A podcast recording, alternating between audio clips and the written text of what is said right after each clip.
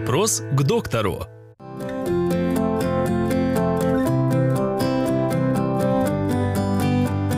Существуют ли тесты на болезнь Альцгеймера? Болезнь Альцгеймера – это болезнь, когда э, у нас погибают, погибает серое вещество головного мозга, и человек постепенно теряет память.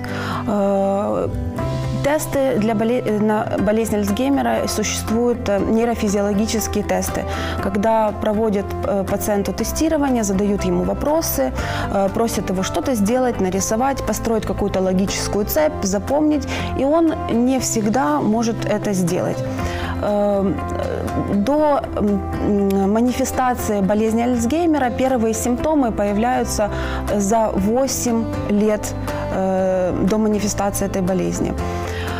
Э, Какие симптомы, как распознать? То есть человек э, забывает, что было вчера, куда он положил ключи 10-20 минут назад. Он не, не может запомнить, он не может воспроизвести то, что он учил. Также развивается апатия.